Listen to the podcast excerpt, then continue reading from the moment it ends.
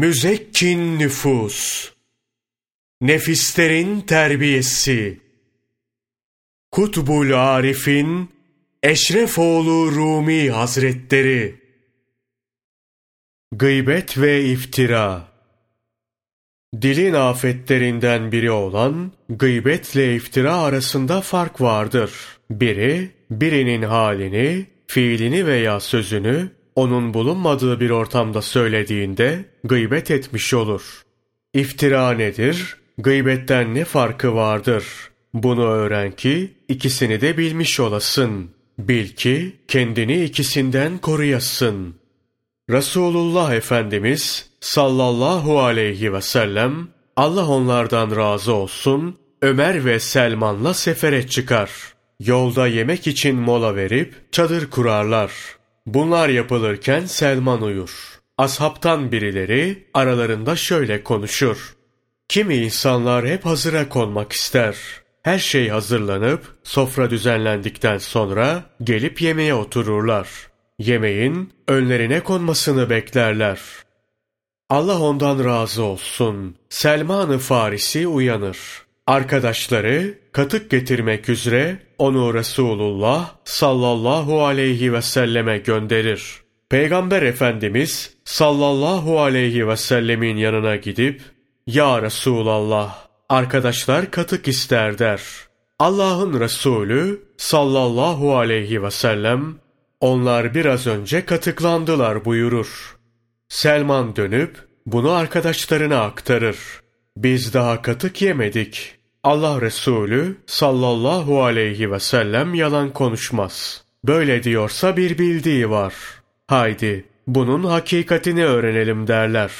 Huzuru saadete varıp Ya Resulallah bizim için onlar daha önce katıklandılar buyurmuşsunuz. Halbuki biz daha katık yemedik. Böyle buyurmanızın manası nedir diye sorarlar. Bunun üzerine Peygamber Efendimiz sallallahu aleyhi ve sellem siz uyuyan arkadaşınızın arkasından konuşunca katıklanmış oldunuz buyurur ve Hucurat suresinin 12. ayeti kerimesini okur. Ey iman edenler! Zannın çoğundan kaçının. Çünkü zannın bir kısmı günahtır. Birbirinizin kusurunu araştırmayın. Biriniz diğerinizi arkasından çekiştirmesin. Biriniz ölmüş kardeşinin etini yemekten hoşlanır mı? İşte bundan tiksindiniz. O halde Allah'tan korkun. Şüphesiz Allah tevbeyi çok kabul edendir. Çok esirgeyicidir. Allah ondan razı olsun. Cabir rivayet eder. Resulullah sallallahu aleyhi ve sellemin yanında olduğum bir vakit iğrenç kokan bir rüzgar esti. Peygamber Efendimiz sallallahu aleyhi ve sellem bu kokunun sebebi nedir bilir misiniz diye sorduktan sonra bu pis koku müminlerin gıybetini edenlerden geliyor buyurdu. Ey aziz kardeş! Bu iğrenç kokulu rüzgar şimdi de esiyor. Hem o zamanlardan çok daha şiddetli. Bu rüzgarı avam insanlar hissedemez. Havaslar bunu duyar. Havas ehli bu rüzgarın kokusunu hissettiği için halkın arasından kaçıp uzlete çekilir. Orada Hak Teâlâ'ya ibadet eder. İrfan ehline dedikodu edenlerin ağzından çıkan pis kokuyu avamın duymamasının sebebi nedir diye sorulmuş. Şöyle demişlerdir. İnsanlar arasında gıybet o kadar yaygındır ki burunları bu kokuya alışmış. Halbuki debbaların çalıştığı yerin kokusuna dayanılmaz. Ama orada çalışanlar bu kokudan rahatsız olmaz. Gece gündüz bu kokunun içinde olurlar. Gıybet edenler de böyledir.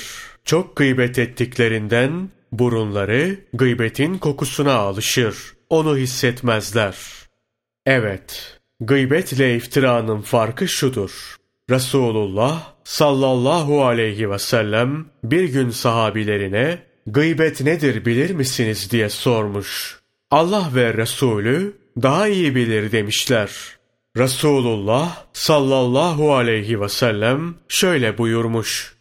Gıybet, mümin kardeşinizi hoşlanmayacağı sözlerle anmanızdır.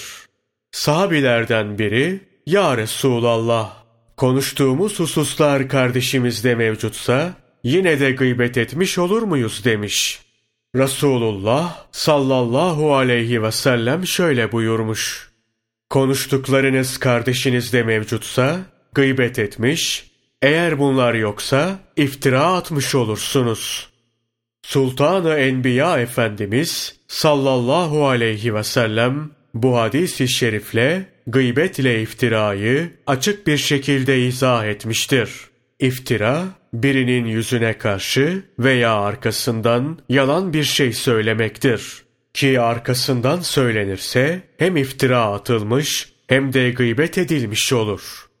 Evet, kişinin arkasından kendisinde olan bir şey söylendiğinde yapılan gıybettir. Kişi kafir veya fasık da olsa hakkında yalan söyleyip kendisine iftira atmak yasaktır. Allah ondan razı olsun. Enes bin Malik, Peygamber Efendimiz sallallahu aleyhi ve sellem'den rivayet eder. Miraç gecesi yüzlerini ve göğüslerini bakırdan tırnaklarla tırmalayan bir kavme rast geldim. Cebrail aleyhisselama bunlar kimlerdir diye sordum. Cebrail aleyhisselam şöyle cevap verdi. Bunlar dünyada gıybet etmek suretiyle insanların etlerini yiyenlerdir. Bir diğer rivayete göre Resul aleyhisselam hane-i saadetlerinde bulunuyor ve ashab-ı suffede mescitte bulunuyorlardı. Allah ondan razı olsun. Zeyd bin Sabit, Resul-i Zişan sallallahu aleyhi ve sellem'den öğrendiği hadisi şerifleri bunlara söylüyordu. Ashab-ı Suffe, Ya Zeyd, Resulullah sallallahu aleyhi ve selleme git. Çoktan yemek yemediğimizi haber ver. Bizim için et iste der. Zeyd, Resulullah sallallahu aleyhi ve selleme giderken bunlar kendi aralarında Zeyd şimdi gelir. Öğrendiği hadis-i şerifleri anlatmaya devam eder şeklinde konuşurlar. Zeyd, ashab-ı suffenin arzusunu arz ettiğinde Hazreti Peygamber sallallahu aleyhi ve sellem onlar şimdi et yediler buyurur. Zeyd dönüp bunu arkadaşlarına haber verir. Ashab-ı suffe bunda bir hikmet var. Zira et yemeyeli çok oldu. Gidelim bunun hikmetini sorup öğrenelim diyerek Efendimiz sallallahu aleyhi ve sellemin huzuruna varırlar. Ya Resulallah derler. Et yemeyeli uzun bir zaman oldu. Halbuki siz onlar şimdi et yediler buyurmuşsunuz. Bunun hikmeti nedir? Bunun üzerine Peygamber Efendimiz sallallahu aleyhi ve sellem siz demin kardeşiniz Zeyd'in etini yediniz ve etleri daha dişlerinizin arasındadır. Tükürdüğünüzde bu etleri görürsünüz buyurur. Zeyd'le ilgili konuşan ashab-ı suffe tükürdüklerinde tükürüklerinin kızıl bir kan şeklinde olduğunu görürler. Hemen tevbe edip Zeyd'den helallik dilerler. Ey Aziz! Gıybetin ne olduğunu öğrendin mi? Şimdi bu konuda bir rivayet daha aktarayım.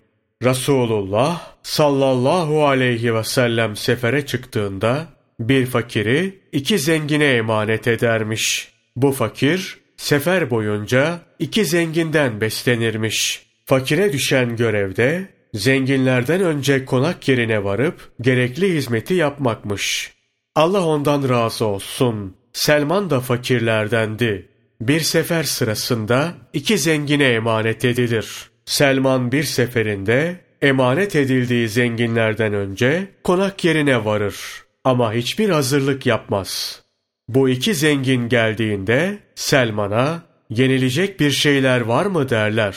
Sadece ekmek var der Selman. Peşinden de kuru ekmeği önlerine koyar. Zenginler Selman'a git. Resulullah sallallahu aleyhi ve sellem'den bizim için katık iste. Selman arzularını iletmek üzere Resulullah sallallahu aleyhi ve sellemin huzuruna gidince aralarında şöyle derler. Selman şu kuyuya gitse o kuyunun suyu tükenir. Başkasına değil Kendi aralarında böyle konuşurlar. Bu arada Selman huzurda, Ya Resulallah, yol arkadaşlarım sizden katık istiyorlar der. Resulullah sallallahu aleyhi ve sellem, onlar şimdi katıklandılar buyurarak eli boş gönderir Selman'ı. O da yol arkadaşlarının yanına varıp söyleneni aktarır. Selman'ın arkadaşları bunun hikmetini öğrenmek için Resulullah sallallahu aleyhi ve sellemin huzuruna çıkarlar. Ya Resulallah derler. Biz katık yemedik. Fakat siz, onlar şimdi katıklandılar buyurmuşsunuz. Bunun üzerine Peygamber Efendimiz sallallahu aleyhi ve sellem, evet siz katıklandınız. Hatta yediğiniz etin kızıllığını ağzınızda görüyorum. Selman yanınızdan ayrılıp buraya gelince, Selman şu kuyunun başına varsa o kuyunun suyu tükenir diyerek gıybet ettiniz. Murdar olmuş bir eti yemeyi sever misiniz buyurur. Hayır ya Resulallah diye cevap verirler. Resulullah sallallahu aleyhi ve sellem yemezsiniz çünkü murdar etin kötü olduğunu bilirsiniz. Kardeşinizin arkasından gıybet etmekte, ölmüş halinden etini yemek gibidir buyurur. Ve Hucurat suresi 12. ayeti kerimeyi okur. Ey iman edenler! Zannın çoğundan kaçının. Çünkü zannın bir kısmı günahtır. Birbirinizin kusurunu araştırmayın. Biriniz diğerinizi arkasından çekiştirmesin. Biriniz ölmüş kardeşinin etini yemekten hoşlanır mı? İşte bundan tiksindiniz. O halde Allah'tan korkun. Şüphesiz Allah tevbeyi çok kabul edendir, çok esirgeyicidir. Ey aziz! Resulullah sallallahu aleyhi ve sellem birinin arkasından bu kadarcık konuşmaya bile gıybet diyor.'' Sen bütün ömrünü gıybetle geçirip onu ziyan ediyorsun. Gıybet etme denilince benim söylediğim gıybet değil deyip küfre girdiğini fark etmezsin. Ashab-ı kiramdan biri şöyle der. Bir gün camide otururken yanımdakiler orada olmayan biri hakkında dedikodu yapmaya başladı. İkaz edip uyarınca başka bir şey konuştular. Çok geçmeden Aynı konuya döndüler. İçlerinden birine kızdım. Tevbe istiğfar edip oradan uzaklaştım. O gece rüyamda uzun boylu, kara yüzlü biri tabakta domuz getirdi. Bir parça uzatıp yememi istedi. Kabul etmeyince zorla ağzıma sürdü. O an uyandım. Uyandığımda ağzımda o etin kokusunu buldum. 30-40 gün bu etin kokusu ağzımdan gitmedi. Allah ona rahmet eylesin. Şeyhlerin sultanı Bayezid-i Bistami anlatır. Bir gün bir cenaze namazına katıldım. Oturup etrafa bakınırken bir derviş gelip oradakilerden yardım dilenmeye başladı. İçimden dilenmeseydi ne güzel bir derviş olurdu dedim. Arkasından namaz kılıp halvete oturdum. Murakabe sırasında bir adam üzerinde insan ölüsü bulunan bir tepsi getirip önüme koydu. Haydi bunu ye dedi. Tepsinin üzerindeki örtüyü kaldırdığımda dilenen dervişi gördüm. Tepsiyi getirene dönüp insan etini yiyen biri miyim dedim.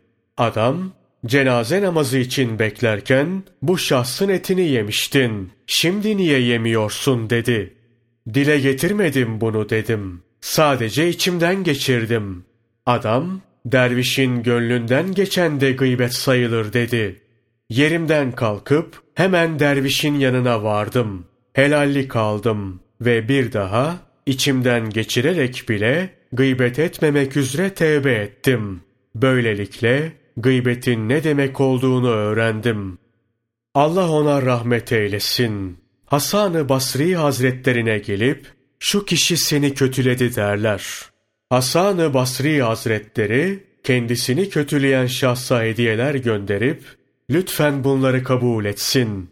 Duydum ki sevaplarını bize vermişler.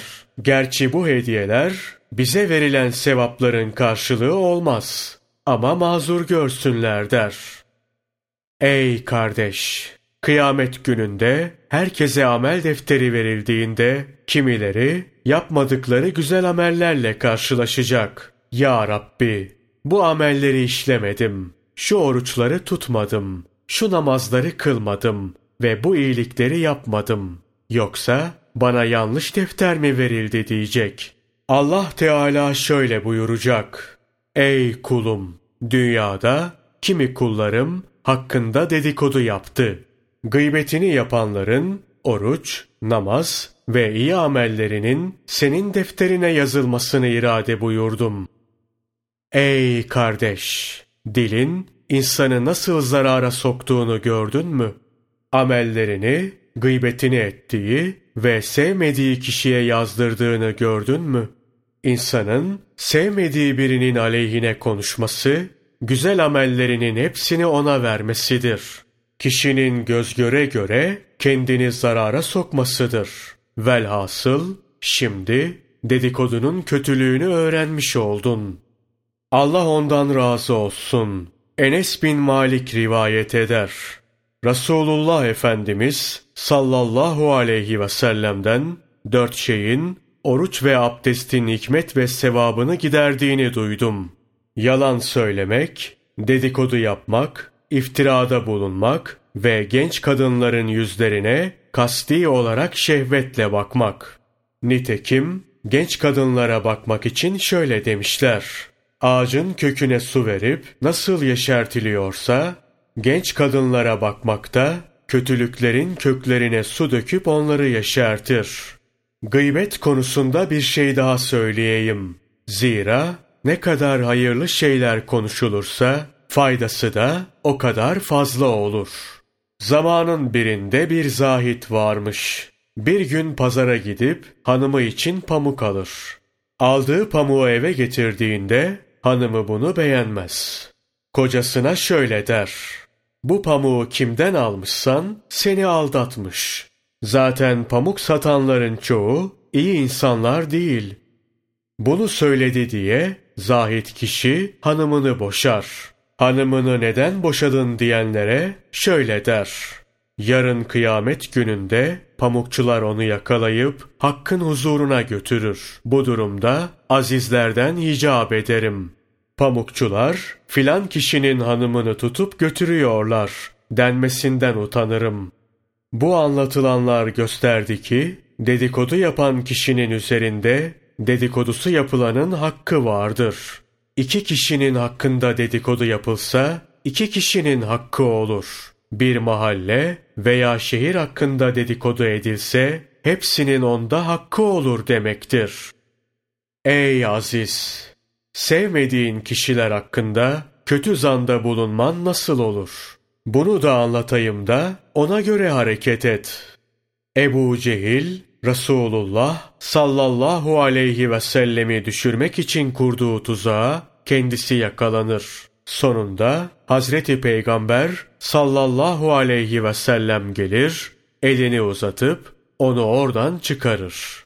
Arkasından Resulullah sallallahu aleyhi ve sellem şöyle buyurur. Başkaları için kuyu kazan, kazdığı kuyuya düşer. Ey gafil! Gözünü aç. Son pişmanlık fayda etmez. Gıybet, küfür, nifak, günah ve mübah olmak üzere dörde ayrılır. Küfür olan gıybet şudur. Biri gıybet ederken onu ikaz ediyorsun. Oysa hayır, gıybet etmiyor. Gerçeği söylüyorum. Söylediğim yalan ve iftira değil deyip sana itiraz ediyor. Bu küfürdür. Nifak olan gıybet. Gıybet eden, gıybetini ettiği kişinin adını anmaz. Onu gizler. Ama kendisi bu ismi bilir. İnsanlar onu suçlamasın diye gıybetini ettiği kişiyi saklar. Salih ve zahid, gıybetten sakınan biri olarak bilinsin diye böyle davranır. Böyle davranan Hak Teâlâ katında münafık olur. Zira nifakla gıybeti birleştirmiştir.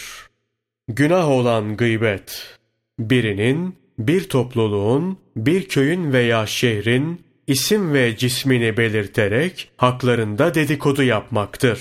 bunu yapanlara ne yapıyorsunuz dendiğinde dedikodu yapıyoruz. Nefsimize zulmedip insanların günahlarını üzerimize alıyoruz derler.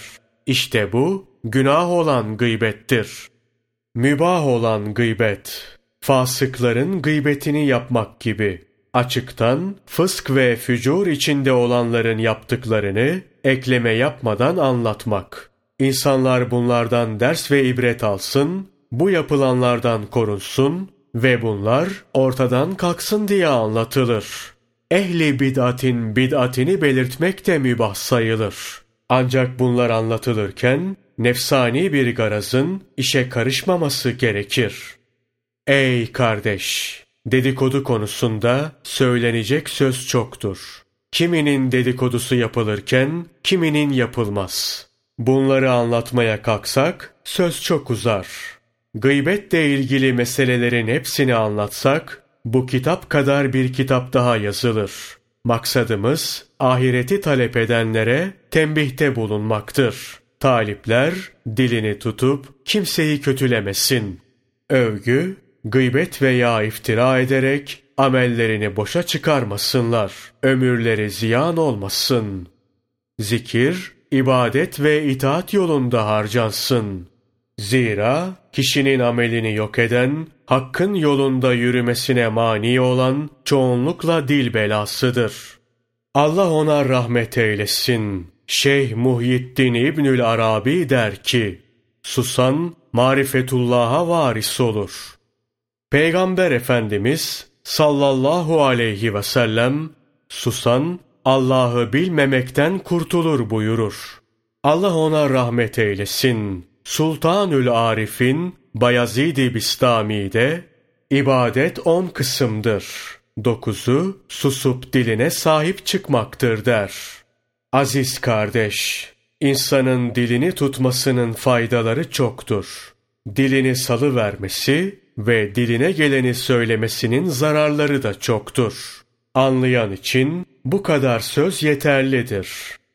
İlahi, sen dilimizi anlatılan bu belalardan sakla.